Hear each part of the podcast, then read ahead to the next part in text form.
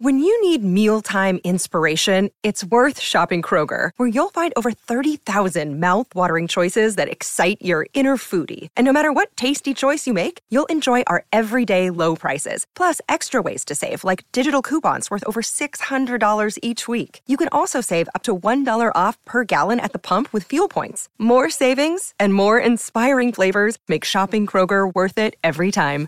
Kroger, fresh for everyone. Fuel restrictions apply. Hello. Thank you for listening to this episode of the Anglo Saxon England podcast. If you enjoy this show, any support that you can give is greatly appreciated. You can do that through giving it a like, or a rating, or a review, or a subscribe, or whatever it is you use on whatever platform you use. Or you can become a patron over at Patreon, where for just $3 a month, you can get access to the new bonus series that I've started looking at Old English culture and Old English literature, as well as other benefits, with more coming in the very near future. I would also like to take this opportunity to thank several of our newest patrons. So, Wilfrith, Bruce Goodmanson, Adam Getzendana, and George. Thank you very much for your support. I hope that you are enjoying the bonus content and that you will continue to support us into the future. It is all extremely appreciated, and I am incredibly grateful for every one of you who listens.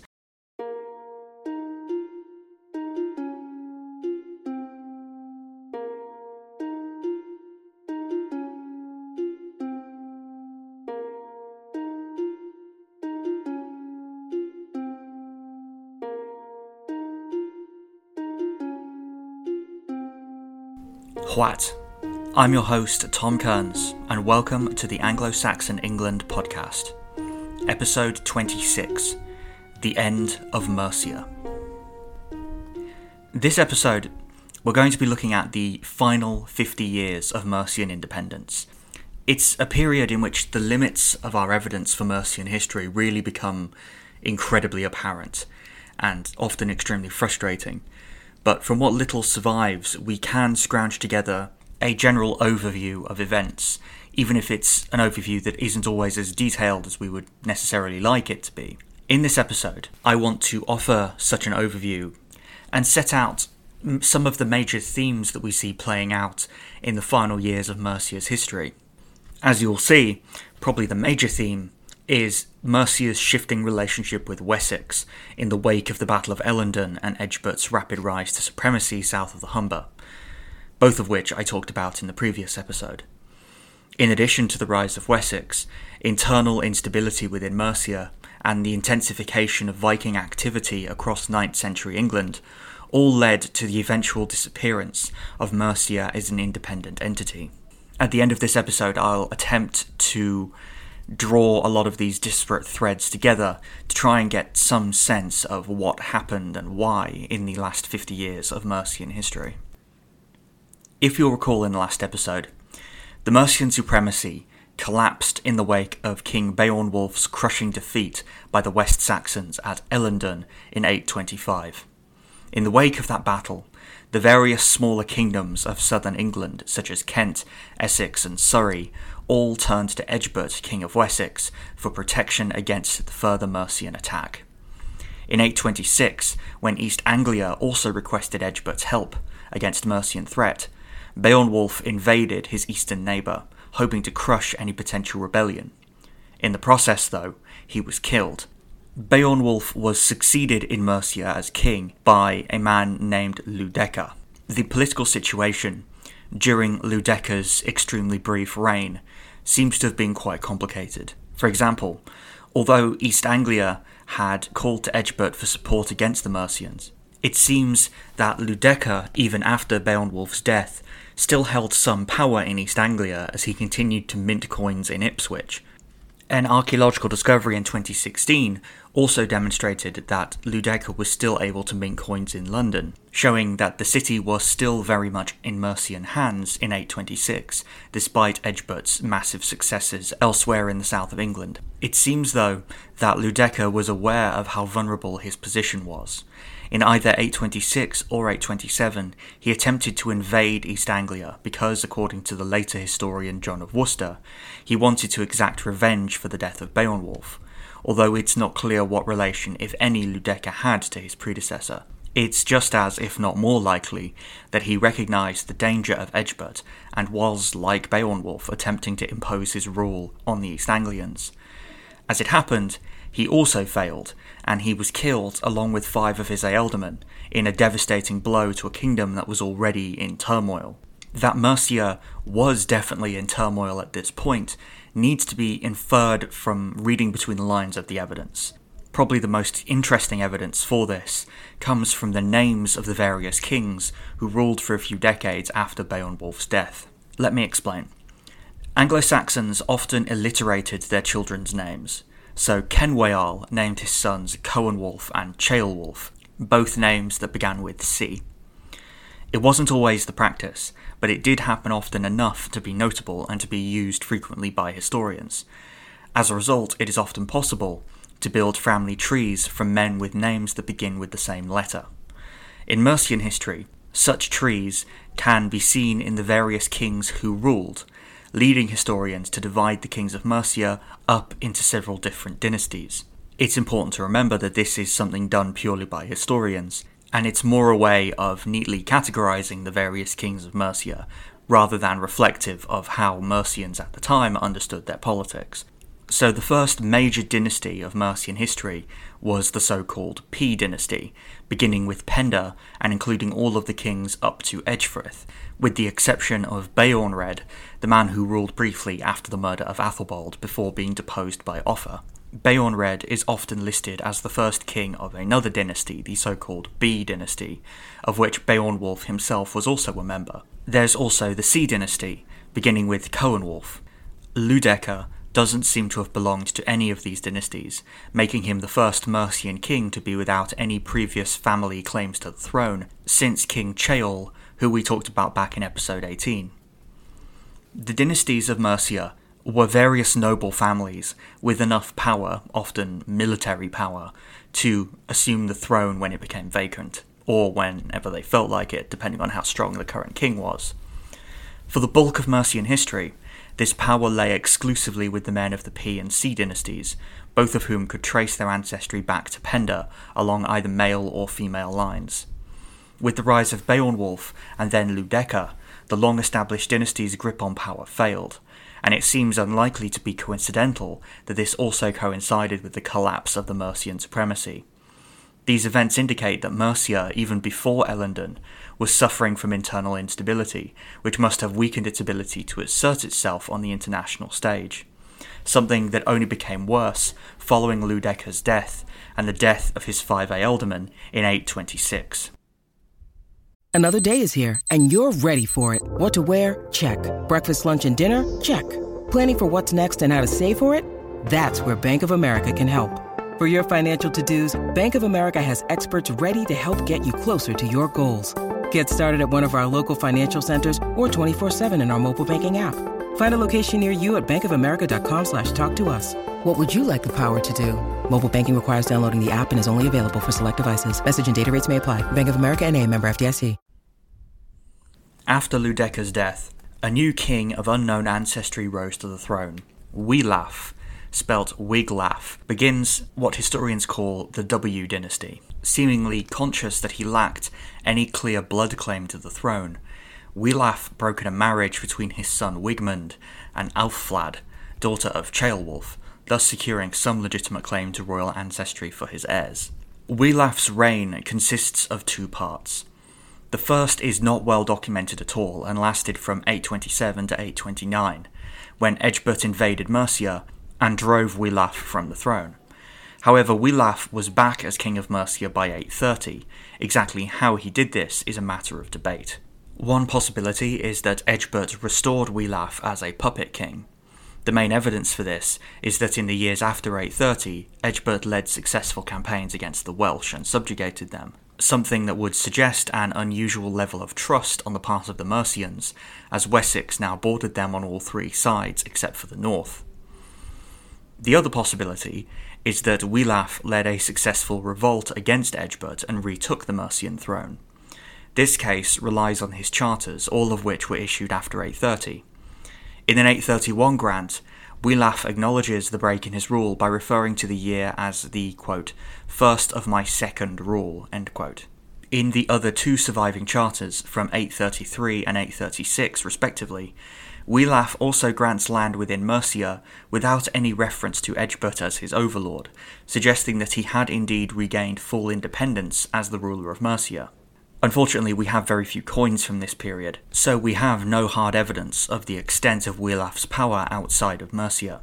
If you'll recall back to Ludeca, we can say that he still had some power in East Anglia and London because he was able to mint coins there, but we have no such evidence for Wiglaf, which of course doesn't mean that he wasn't able to mint coins in London or elsewhere, only that those coins either haven't survived or haven't been found. But without them, the only sources we have for how his reign was understood comes directly from him in the form of his three charters, which inevitably reflect the view of his rule that he wanted to project, and which may not reflect the actual extent or nature of his kingship.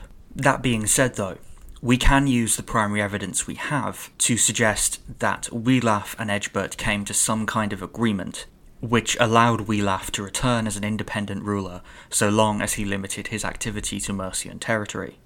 Quite possibly, this was a result of the increasing ferocity of Viking activity in England at this time. Egbert had many problems to deal with without keeping Mercia under control. Or possibly, Egbert, who had been an exile in the Carolingian court prior to becoming king, relied on Frankish backing to fund his endeavours.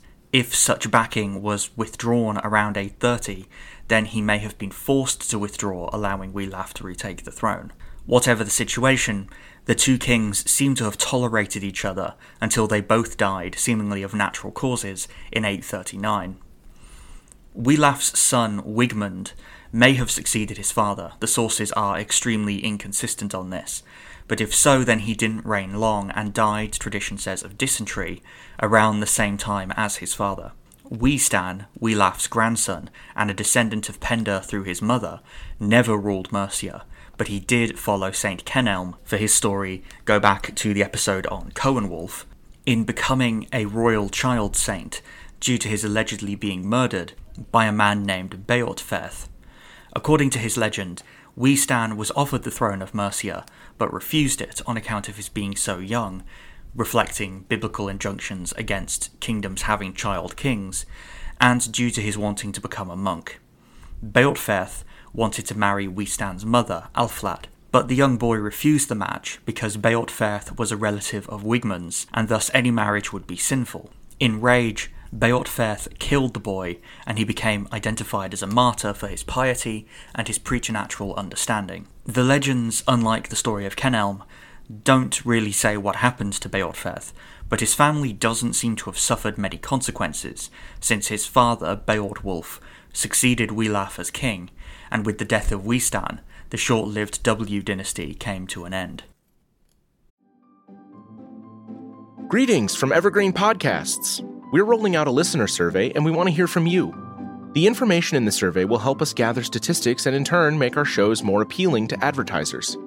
I know most people don't like ads, but this is one of the only ways our shows make money and help keep their lights on. We promise it will only take a few minutes, but the impact on our podcasts will be tremendous. As a token of our appreciation, we'll randomly select one lucky participant each month to win an exclusive merchandise package from Evergreen Podcasts. Head to evergreenpodcast.com slash listener survey to help a show and possibly get some free stuff for doing so. We can't thank you enough for the support. Now back to the show. The lack of consequences for the death of Weistan, assuming of course that it actually happened, suggested that Beorhtwulf possessed a strong enough support base that he was able to suppress any possible revolts. Evidence indicates that things initially went pretty well for Mercia under Beorhtwulf. He restarted the minting of Mercian coins, certainly a sign of economic improvements in the kingdom. And these coins also indicate a new degree of cooperation between Mercia and Wessex, since at this time both Beorhtwulf and Athelwulf, the new king of Wessex, used the same moneyers to produce their coins. In the early years of both kings' reigns, the designs of their coins were almost identical, but as time progressed, they began to diverge into new directions. The relations between Mercia and Wessex, then, seem to have changed significantly with the death of Egbert. While the supremacy was well and truly over, and West Saxon dominance south of the Humber was fairly secure, The peaceful cooperation between Beorhtwulf and Athelwulf indicate that a new phase in Mercian West Saxon relations was beginning, which contrasted with the tension and often outright hostility that existed between Wessex and Mercia under Ludeca and Wiglaf. Early in his reign, Beorhtwulf was secure enough on the southern border that he was able to revive the old Mercian pastime of invading Wales and successfully ravaged Gwynedd around 844. However, signs of trouble to come began to emerge around 841 when Vikings invaded two parts of Mercia in quick succession. First, Lindsey, situated in modern Lincolnshire, and then the trade capital of London. In London, according to the Anglo Saxon Chronicle, the Danes perpetrated a, quote, great slaughter, unquote, and left with an enormous quantity of coins. Perhaps as a result of the economic strain this caused, at some point after 844, Beorhtwulf lost the county of Berkshire, seeing it pass into West Saxon hands. Whether this was a peaceful occurrence is unknown, since it is based entirely on the fact that in 844 charters show that Berkshire was still a part of Mercia, but that around 847 it had become part of Wessex, since Alfred was born there in a royal residence in that year. The end of Beorhtwulf's reign came around 851, when a large Viking force landed on the island of Thanet, and having been bolstered by a second force of around 350 longships, stormed first Canterbury and then London, where they, according to the Anglo Saxon Chronicle, put Beorhtwulf and his army to flight.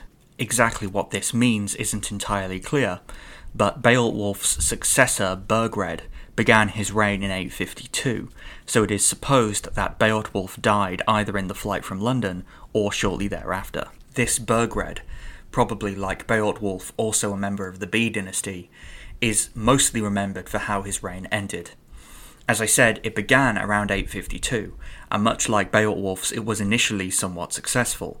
In alliance with Athelwulf of Wessex, he put down a revolt among the Welsh. This successful campaign seemingly drew the two kings closer together, since in 853, Burgred married Athelwulf's only daughter, Athelswith. The union produced no children, but it does indicate the increasingly close bonds between Mercia and Wessex, a factor that would become extremely significant in a couple of decades' time.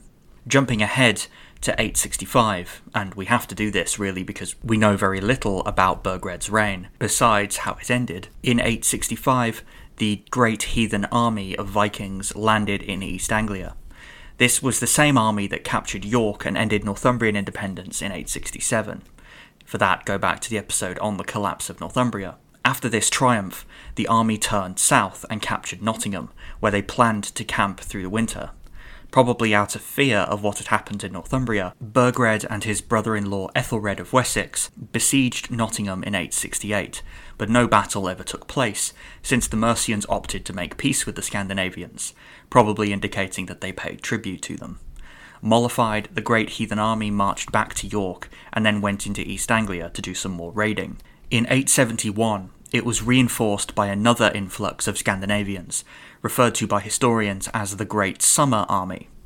This expanded force then ravaged the southeast of England before finally occupying London in the winter of 871 to 872. Burgred again paid them off. Again, they went to Northumbria and wintered there in 872 and 873. Like a similar policy of appeasement centuries later, Burgred's repeated yielding to the Scandinavians inspired them to take more and more each time, until finally, in 874, they marched right into the heart of Mercia and took up camp at Repton. Repton was one of the most important sites in Mercia, as the burial place of kings going back to Athelbald, and as the centre for the new cult of Weohstan. The site was thus wealthy, making it a tantalizing opportunity for the Scandinavians, but the sheer affront of occupying it, to the Mercians' sense of pride, meant that this time Burgred couldn't just pay off the invaders. He appealed to Wessex for help, but none was forthcoming, probably because Wessex was also dealing with an influx of Scandinavians at this time. In panic, and knowing that he could do nothing, Burgred chose to flee Mercia and went to Rome, where he died an unknown amount of time later. This left the throne of Mercia completely vacant, and according to the Anglo Saxon Chronicle, the Danes took upon themselves the opportunity of doing to Mercia what they'd done to Northumbria, that is, dividing it up, ruling some parts directly and leaving others to be ruled by puppet kings. Although the Chronicle and no other sources directly say which parts of Mercia the Danes took direct control of, they probably directly ruled the northeastern parts, leaving the southwestern half of the country to their chosen puppet. This puppet was a man by the name of Ceolwulf, probably a member of the C dynasty, who the Anglo Saxon Chronicle presents as a foolish and power hungry noble, willing to sell out Mercia for his own gain. However, this image is probably unjust. The Chronicle was written during the reign of King Alfred of Wessex, brother in law of Burgred, and husband to a Mercian wife. He would absorb Mercia into his new kingdom of the Anglo Saxons after the removal of Ceolwulf in 879. Thus, he was keen to present his own actions as legitimate, and the best way to do this was by casting Ceolwulf in a negative light. From the scant evidence that survives outside of the Chronicle, the image is far more complex. The Thegns and Ealdormen who ruled under Ceolwulf had mostly ruled also under Burgred, indicating that there was a certain amount of continuity between Burgred's and Ceolwulf's courts. Around 878, Ceolwulf also seems to have been secure enough to invade Wales, and was able to kill King Rhodri Mawr of Gwynedd, indicating that for him, things probably were continuing much as they always had in Mercia. Certainly, he didn't seem to be just some lackey for the Danes. Perhaps the most interesting evidence that the Chronicle's account of Ceolwulf is unreliable comes from coinage. The coinage of Ceolwulf II indicates that Wessex and what remained of Mercia were closely united. Both Ceolwulf and Alfred minted a type of coin referred to in the literature as the cross and lozenge type for its distinctive decoration. An even more striking example of the close bond between Ceolwulf and Alfred was uncovered in 2015 when metal detectorists discovered a hoard of gold at Watlington in Oxfordshire. In this hoard, thought to have been buried by retreating Vikings in the 870s, were found gold coins, some minted by Ceolwulf and some minted by Alfred, which depicted on their reverse sides the same image of the two men as co emperors, using iconography drawn from coins of the later Roman Empire. These coins explode the idea that Ceolwulf was just a puppet of the Danes. Rather, these two coins demonstrate that both Ceolwulf and Alfred understood themselves to be the last two independent kings standing in Anglo Saxon England. Thus, they regarded each other as equals, and must have cooperated economically to produce these coins. They also suggest that the two cooperated on many other matters, and that culturally and politically, Wessex and Mercia at this point saw themselves as standing against a common enemy. So, despite what the Chronicle said, Ceolwulf acted as an independent king in the mould that had become established since the death of Egbert. He pursued his own policies in Wales and elsewhere, while also cooperating with Wessex in a manner suggesting a close alliance. Importantly, as the two emperor type coins indicate, Mercia under Ceolwulf was not a puppet of Wessex. Rather, Wessex and Mercia were equals in a mutually beneficial partnership. Ceolwulf died or was deposed around 879 in thoroughly mysterious circumstances. For the period between 879 and 881, we know nothing about Mercia. The next definite date we have is 881, when a new king, Ethelred, launched a devastatingly botched campaign in Wales. Ethelred's court was staffed almost entirely by new men, suggesting that something had wiped out the Thanes and Ealdormen of Ceolwulf's day, probably along with Ceolwulf himself. In response to the failed Welsh adventure, Ethelred took a radical step to secure his throne. He submitted himself as a subject to King Alfred. The agreement was formalised later that same year by the marriage of Ethelred to King Alfred's daughter Athelflaed, and with this, Ethelred went from being king of the Mercians to lord of the Mercians, and Mercia ceased to exist entirely as an independent kingdom, and instead became part of an entirely new entity, the kingdom of the Anglo Saxons. Coming up on 5 Minute News, I'm Anthony Davis. You might think it's partisan because maybe it's critical of one side or the other, but it's not, it's just the truth. And I think that's also something that's kind of unusual for Americans listening to the radio or to podcasts because the news landscape in the States has been so partisan for so many decades. So, five minute news is verified, truthful, independent, unbiased, and essential world news daily. So let's take a step back and consider what caused the end of Mercian independence in 881. It was a mix of things. The end of Mercian independence was not necessarily an inevitable result of the end of the Mercian supremacy. While Egbert undid much that older Mercian kings had built, the return to independence of Wiglaf suggests that Mercia could have rebuilt its strength if it had been given time. Even the ongoing dynastic fluctuations didn't necessarily doom Mercia, since Beorhtwulf's reign was strikingly successful in its earlier stages, suggesting that he could have built something more long lasting if it wasn't for the intervention of the Danes.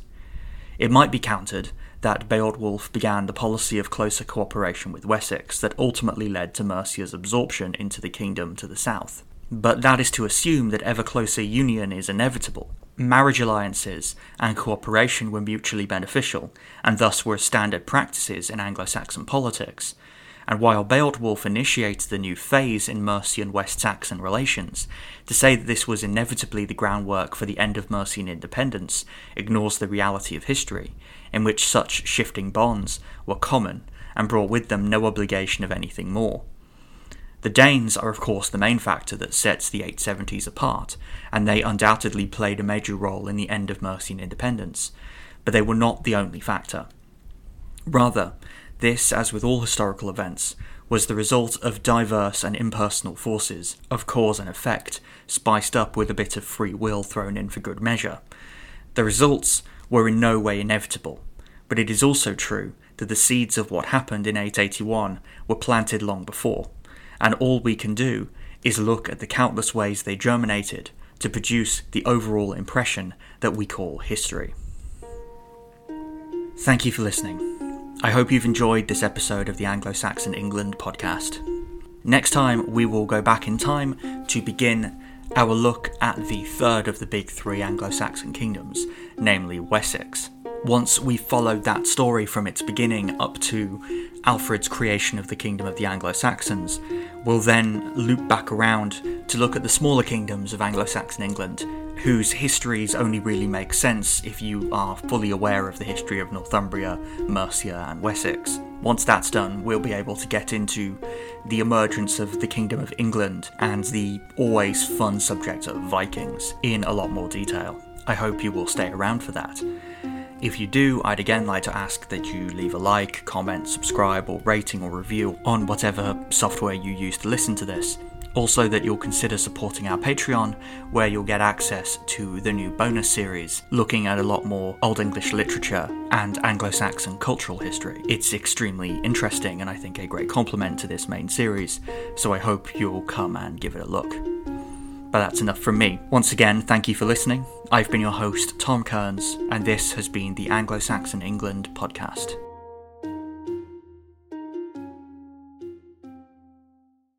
Sick of being upsold at gyms? My guy, you're currently a base member. For $90 more, I can upgrade you to our Shred membership. For 130 more, you'll be a Swole member. And for just $300 more, you'll reach Sweat Platinum. At Planet Fitness, you'll get energy without the upsell. Never pushy, always free fitness training and equipment for every workout. It's fitness that fits your budget. Join Planet Fitness for just $1 down and $10 a month. Cancel anytime. Deal ends Friday, May 10th. See Home Club for details.